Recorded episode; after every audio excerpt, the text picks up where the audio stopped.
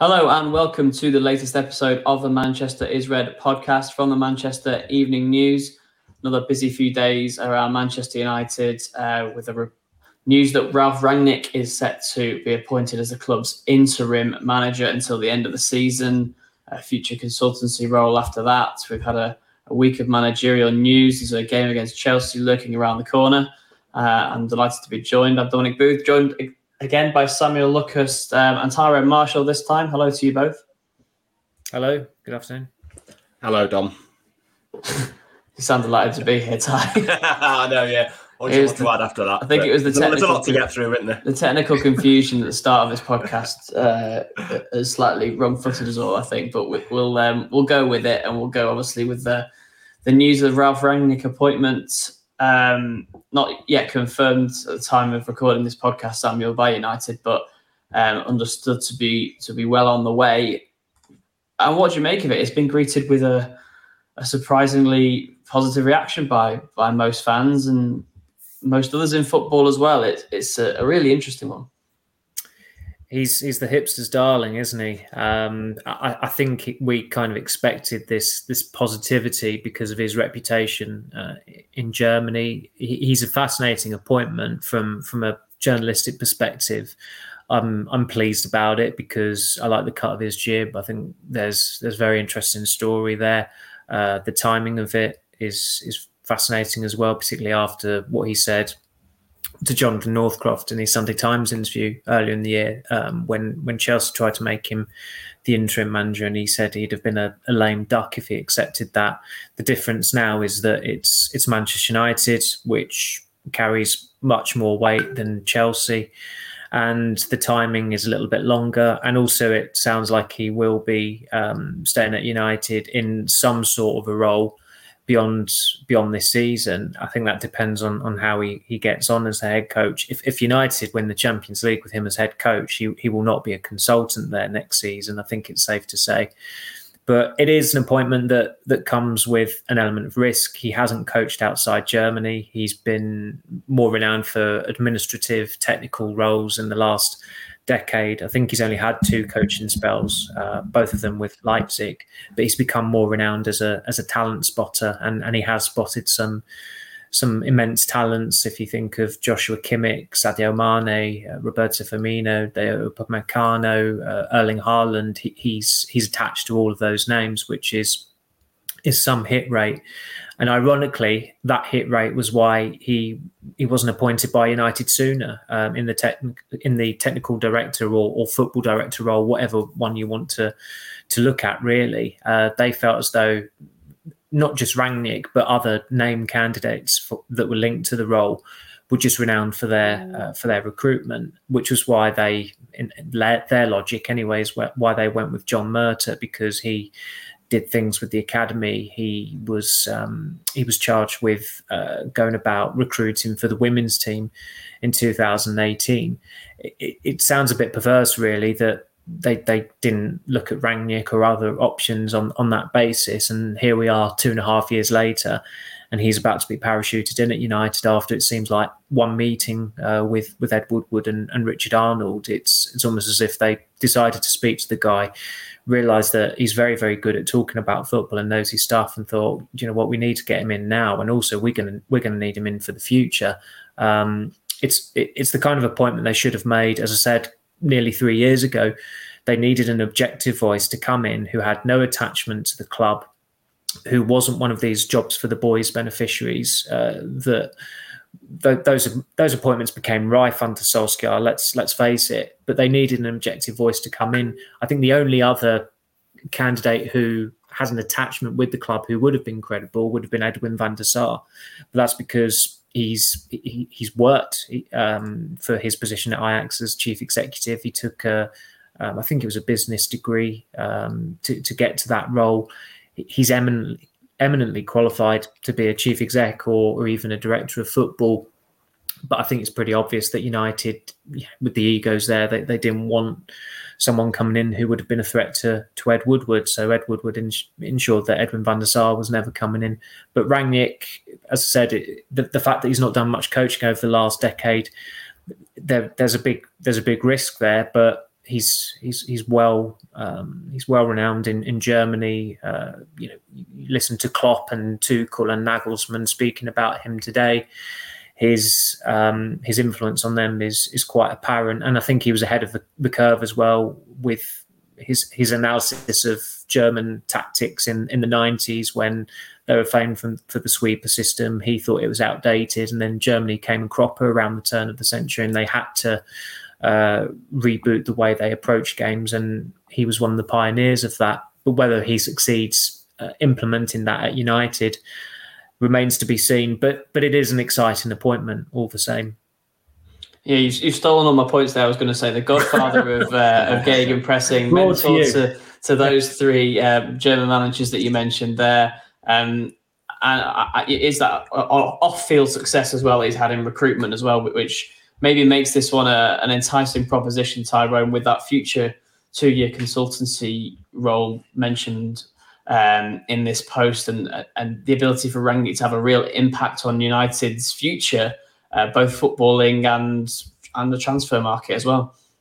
Yeah, definitely. It's it's the type of role United probably needed uh, about eight years ago. Um, probably you you wonder where they'd been if they'd appointed someone like this um, back back in those days. Really, the consultancy role is definitely an interesting one. I mean, the the one potential issue, I guess, is that whoever comes in in the summer, say Rangnick doesn't win the Champions League, whoever comes in in the summer, yeah, Pochettino, then they've got Rangnick sat above them. How does it affect John Murtough? But I think generally there's a, there's an awful lot of positives for it in that United's footballing structure beyond the manager is is very inexperienced and bizarrely going to get even more inexperienced when Ed Woodward leaves. You've got a technical director in Darren Fletcher who's still learning the job, learning the remits of his job. One minute he's got the boots on the training ground and he's got suits on doing interviews. Then he's in the dugout taking pre-match warm-ups. So he's he's still learning how his role is defined. John Murtough is is clearly a shrewd operator, has risen through the ranks at United, has been a great survivor in a way since since joining under Moyes, but is still relatively new in football director terms, probably doesn't have the contacts that Rangnick has, the experience that Rangnick has in that role. And then you've got Richard Arnold, who's theoretically going to be the, the chief executive replacing Woodward, who admits himself his his football knowledge and his knowledge of that area and negotiations and things like that is is is nowhere near the level really. So I think having Rangnick there as a consultant, both sort of maybe downwards to Murtough and upwards to Arnold, is is probably going to work or should work if it if it's done correctly very well. He can add an awful lot of knowledge to to the club in terms of that sort of executive level, if you like. Um, if you know, if a new manager comes in in, in Pochettino, then he can be sort of left to, to get on with it. We know that Pochettino wants to be a hands-on manager and and oversee a lot of the club, but I think there's there's certainly benefit there in Rangnick being an ear for people like Richard Arnold and, and John Murtough and it's the type of knowledge that United have been lacking at executive level for a long time, really. I think.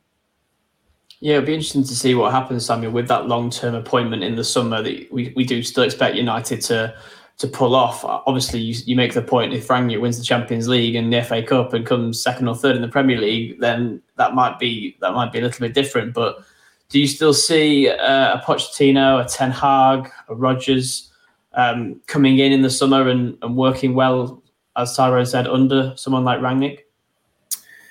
It's it's an interesting dynamic in that there'd be some coaches that would welcome that. There'd be other coaches that wouldn't necessarily welcome that. Um, I mean, with with Ten Hag, I think the expectation all along there has been that he would he'd go to Germany from from Ajax, a little bit like uh, Peter Bosz, his his um, predecessor at Ajax. He went to Dortmund. It didn't work out for him at Dortmund, but Ten Hag has always struck uh, Dutch football followers as making you know treading, treading that same path. So for him to have been not not linked with United because United do admire him and he is a credible candidate, but but for him to have developed Ajax to a point where he is uh, of, of, interest to United is is a testament to the brilliant work he's done there. And I think going from the Eredivisie to the Premier League potentially having someone like Rangnick there would suit him. With Pochettino, it's it's a bit different given the profile of the coach, given that he's got a hell of a lot of experience um, in the Premier League already, five and a half years at Spurs, 18 months, I think it was, at Southampton. So that's that's an impressive and, and lengthy body of work uh, just being in the Premier League. But it depends how how they go about their jobs. I, I think the fact that John Murtough has, has endorsed Rangnick um, reflects well on him. Uh, it's it's quite humble, really, of him to to be endorsing that, given that he he occupies the football director role. And from the outside, you'd think, well, is is Rangnick coming in to tread on his toes? But I, I think he accepts that they do need an expert there which doesn't reflect well on the decision making process to go with Murtough and Fletcher when they finished that structure in March in the first place. But again, you've got non football people making football decisions. And, and finally, United seem to be making a football decision through a football prism. Um, normally, they make these decisions through a financial prism. Uh, unfortunately, for, for United, over the last eight and a half years or so, but it's it's so so difficult looking as far ahead as as May or June as to what could happen there because we've already seen just how much can happen in the space of of a week. In the case of post Watford uh, last week, how much can happen in the space of about 16 hours or so, just how things can develop at a rate of knots. So it, the onus is on Rangnick really. If if he performs to a level where United um, have have a really good end to the season, and if if they somehow win a fourth European Cup, then the job is probably his. But even if they were to win that and maybe finish sixth, it's going to ask questions. Yeah, there, there are so many possibilities there. It does feel somewhat pointless even looking that far ahead just because of how much can change. But I don't think he's the kind of guy that would go in there and just think, I'm going to be an interim choice here. I think he will probably believe that he can become permanent manager but if he doesn't, he has got that consultancy role, which would suit him given the way he's worked over the last decade. Yeah, very, very interesting. Uh, what players do you think might benefit from working under Rangnick Tyrone? There's been some talk, obviously, about Jadon Sancho just flickering into life in midweek with that performance against Villarreal. Obviously, played in Germany, not, not under Rangnick at all, but obviously had a lot of success there working with German coaches. You think about the, the pressing system that Rangnick would surely implement. What, what sort of United players would benefit from his stewardship, do you think? I think Sancho's an, an obvious one in that Rangnick is a very structured coach, like a lot of German coaches are. The, there's a lot of sort of pre-planned movements and, and tactical movements in terms of coordinating attacks and things like that. And and Sancho thrived there for um, for Borussia Dortmund and in those sort of structured attacks and structured movements. It's all a bit freewheeling, um, or it was a bit freewheeling at United under Solskjaer, and he clearly struggled with that. It was his best performance for United so far in midweek, and I think he's an obvious one to look at. Um, beyond that, uh, maybe Fred um, in terms of the the pressing. I think there's still huge question marks about Fred's ability in terms of passing and and things like that in midfield, and whether he's at the elite level in terms of a title winning uh, midfield, but his strength is undoubtedly pressing. He was involved in both goals in in midweek. The first one via his pressing, and you know that that would have been the first game Rangnick's watched probably and has seen that and, and certainly been intrigued by it. There's probably interest in terms of the players that maybe won't benefit. I mean, obviously Ronaldo is going to play, but it's going to be fascinating to see how that dynamic works and, and how United press to Rangnick's um, demands really with with Ronaldo front and centre. Whether Ronaldo does start pressing more now, is instructed to press more. Whether they find a way around it. Um, be interested to see what Fernand- how Fernandes goes. Really, I mean, he's never really played a, a number ten um, Rangnick, so you wonder where it leaves Fernandes. He, he, was dropped in midweek. It's been a long time coming, really, on, on recent form, but then he came off the bench and had a real impact. But it's going to be intriguing to see where that goes.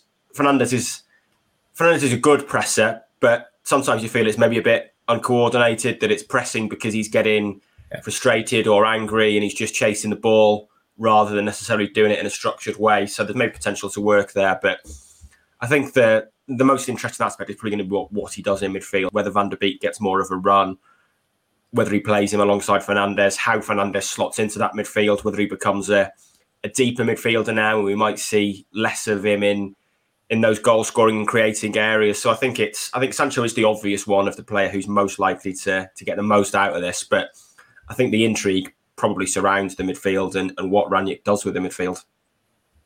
Yeah, a lot of United fans, Samuel, were excited at the possibility of Pochettino mid-season because of his record with young players, with bringing through the academy players that he did at Tottenham and working on a on a shoestring budget. But he also worked with a, a director of football type, didn't he, at, at, Spurs as well? And what what will Rangnick do for those the likes of Greenwood and, and Rashford, who you sort of felt were developing under under Solskjaer to an extent, but have stalled somewhat, you might say. I, I suppose Rashford has, in particular because of injury.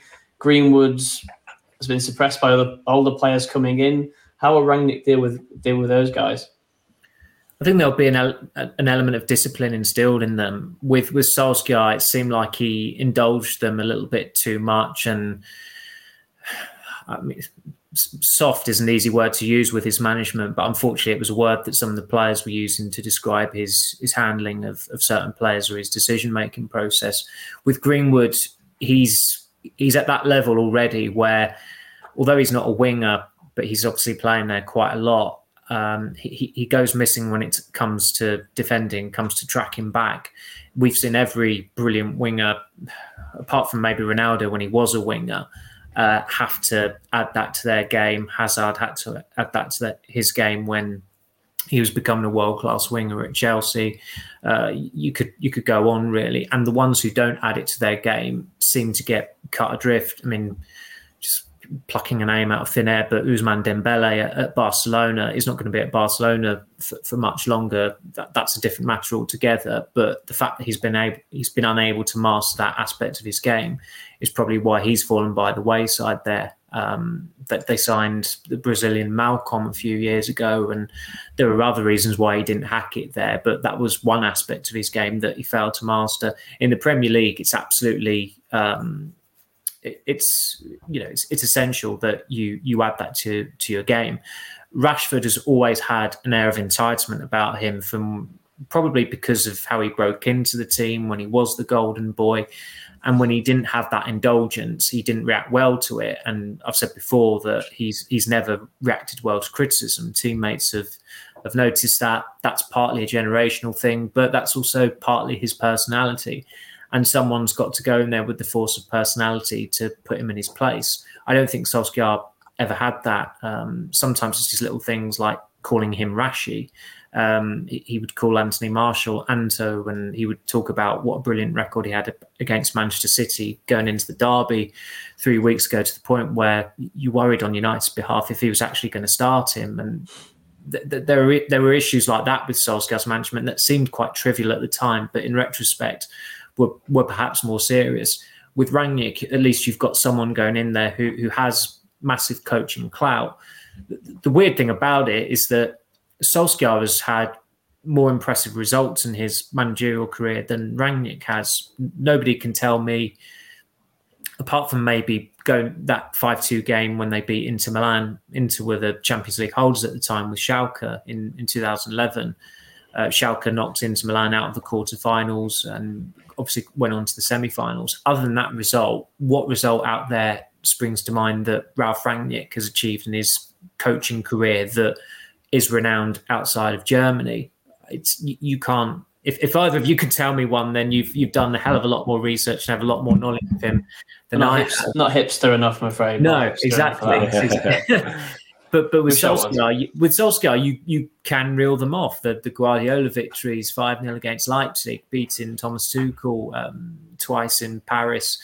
Um, you know, United beat Liverpool in the FA Cup last season but you're you're not going to come across many people who will argue that he's a better coach than than Rangnick. And, and in fairness, Solskjaer's not a coach; he's he's a manager. It's it doesn't seem like much of a difference, but it is a big difference. I think this is the first time United have gone for um, a coach first over a manager. I suppose you could make that argument, say that Van Gaal was more of a coach than a manager, but United have always been of the opinion that the title has to be. Um, has to be a manager's title rather than head coach or first team coach. It, it seems pedantic, but it, it, can be quite quite an important difference from from the, the, same position essentially at other clubs.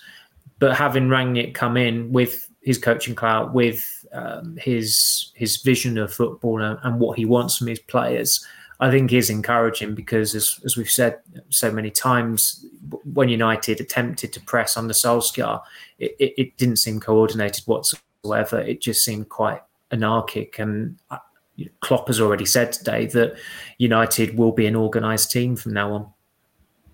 Yeah, it would be very, very interesting, Tyrone. In, talking to coaches, first team coaches, it's Michael Carrick in charge for this weekend. But I wonder how much, and, and fans will be eager to to find out how much um, Rangnick might shake up the, the backroom staff as it currently is. Solskjaer was the only person to to leave his post uh, last weekend when he was sacked after the Watford game. Michael Carrick took over uh, with there's still Mike Phelan, Kieran McKenna, Darren Fletcher uh, at the club. Rangnick, I think it's Lars Kornetka that he likes to work with, but um, it might not be until the summer that United make those changes to the backroom staff. So, what can you see happening happening there? I, can't see a lot happening. Um, I can't see all of them going. I know Paul Scholes on Tuesday night was demanding that every coach was sacked and the players looked after themselves for a few days. I think, but um, it's it, it, wouldn't make sense for United to sanction the departure of all of those coaches and Rangnick bring his own team in when they might only be there for six months. Then it's a complete coaching overhaul again. Um, I think Carrick's stock has risen anyway this week. So I think it's inevitable he's going to stay, presuming he wants to stay, which we imagine he does. I mean, you, you would say there's little point in Mike Phelan being there if Rangnick brings his own assistants in, but maybe that'd be the only one. Um, you know, maybe he'll keep McKenna. I certainly think he'll keep Carrick. There's obviously the the the lesser known coaches, I guess, like Martyn Pert, Eric Ramsay brought in on set pieces and individual one on one coaching in the summer. Um, I guess they're up in the air, but certainly in terms of the obvious ones, you, you can probably make a strong argument for Phelan going if if Rangnick does bring his own assistance in. But beyond that, I think there'll be quite an, a strong element of continuity. I think the, like I say, Carrick stock rose in midweek. Um, McKenna's arguably as well in terms of he obviously contributed to it in the space of 24 hours. They got a structured and coherent game plan together to beat a side who are decent in Europe, even if they're underperforming in La Liga it was the best United have looked defensively all season, maybe by the Tottenham game. Was certainly the best the midfielders looked in terms of protecting the back four. So they deserve credit for, for that and what they managed to do in just 24 hours. So I wouldn't expect all of them to to be given their P45s next week. I think it makes sense to have a decent degree of, of continuity, really, rather than having a complete change of coaching staff now and then a potentially another complete change of coaching staff in the summer. Football is a creature of habits and like to know where they stand. And there also needs to be some kind of link there between regimes, really. So I wouldn't expect too much, maybe one or two departures, but I think it would probably make sense to to keep the bulk of them and, and let Rangnick work under them, and maybe just he brings in a couple of his own men. Yeah, United with a, an actual contingency plan feels feels weird. It doesn't feel doesn't feel quite right. This, but uh, we'll have to see how it goes. There's obviously the, the the small matter of the Chelsea game, Samuel, to come uh, at the weekend. We, we obviously t- spoke a little bit about this on the podcast earlier in the week because we thought maybe there wouldn't be another massive piece of managerial news a couple of days ago. How how wrong we were. Um, it's a chance, I guess, for to, as Tyrone says, to further his credentials to, to make sure he, he he's keeping his spot on the the coaching team. Um, if and when Rangnick comes in, what else can United achieve from from this game other than players impressing the the incoming boss, I suppose, is the cliche. Well, it will be interesting to see if they go with a back three, given that Chelsea have operated that ever since Tuchel uh, came in in January, and Carrick and McKenna did want to switch to a back three sooner than United did, just to shore up the defence. Solskjaer vetoed those plans. I can understand why he would have done that, but he didn't really seem to make a conscious effort to address the issues um, that that were plaguing United defensively all season. As, as Ty said, the the Villarreal game, although De Gea pulled off a particularly brilliant stop in the second second half, and there was some saves to make in the first half, there weren't any calamitous errors that, that gifted those chances. They were more compact, they were more disciplined.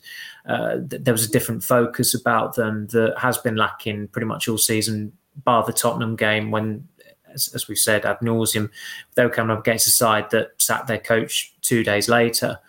So if if Carrick and McKenna Um, and I say them because I think Phelan is just separate. Phelan doesn't do the coaching, as I think that he could leave the place and nobody would really notice.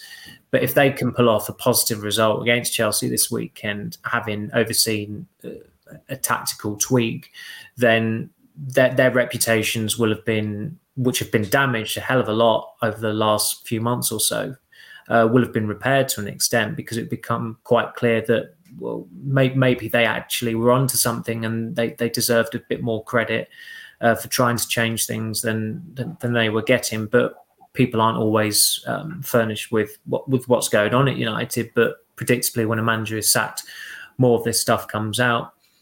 And I think they do need to go with a back three at Chelsea, but it, it can't be the bottom heavy uh, approach that Solskjaer went with. It's Solskjaer always wanted a front two, probably because it served him well in previous games with the split striker strategy.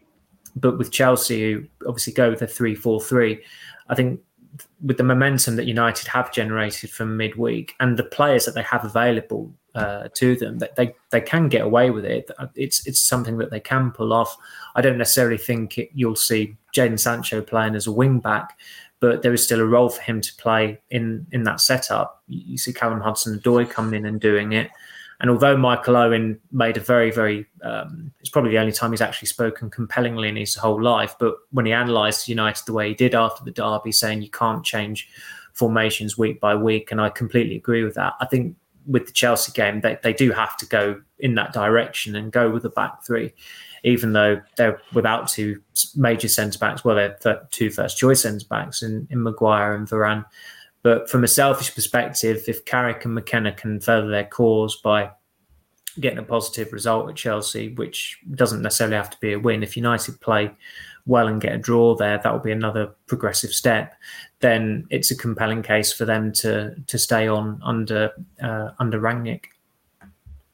Yeah, Tyrone, it feels like a bit of a free hit for, for Carrick, but I suppose what he did with the defence against Villarreal, as you said before, can be replicated against Chelsea, and a, a, draw would probably be a people would say would be a solid result for United. It would at least break this run of defeats that they're on in the Premier League. Maybe if it, it was a nil nil, another clean sheet to to add to the to the very small collection this season. There's there's lots to be gained, even though United are, are probably massive underdogs for this one.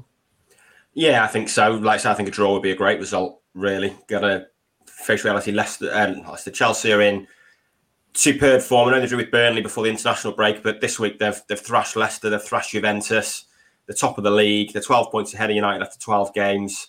They look superb at the moment, and I think it it is one where United would would snap your hand off for a draw at the moment. Um, like Sam says, it'd be interesting to see what he does in terms of system. Um, the back three has got a lot of sense to it. The, the obvious issue, as Samuel mentioned, is the absence of Varane and Maguire, um, Shaw's concussion, the the issue with it, I guess, is is having the personnel to, Phil to Jones. play it.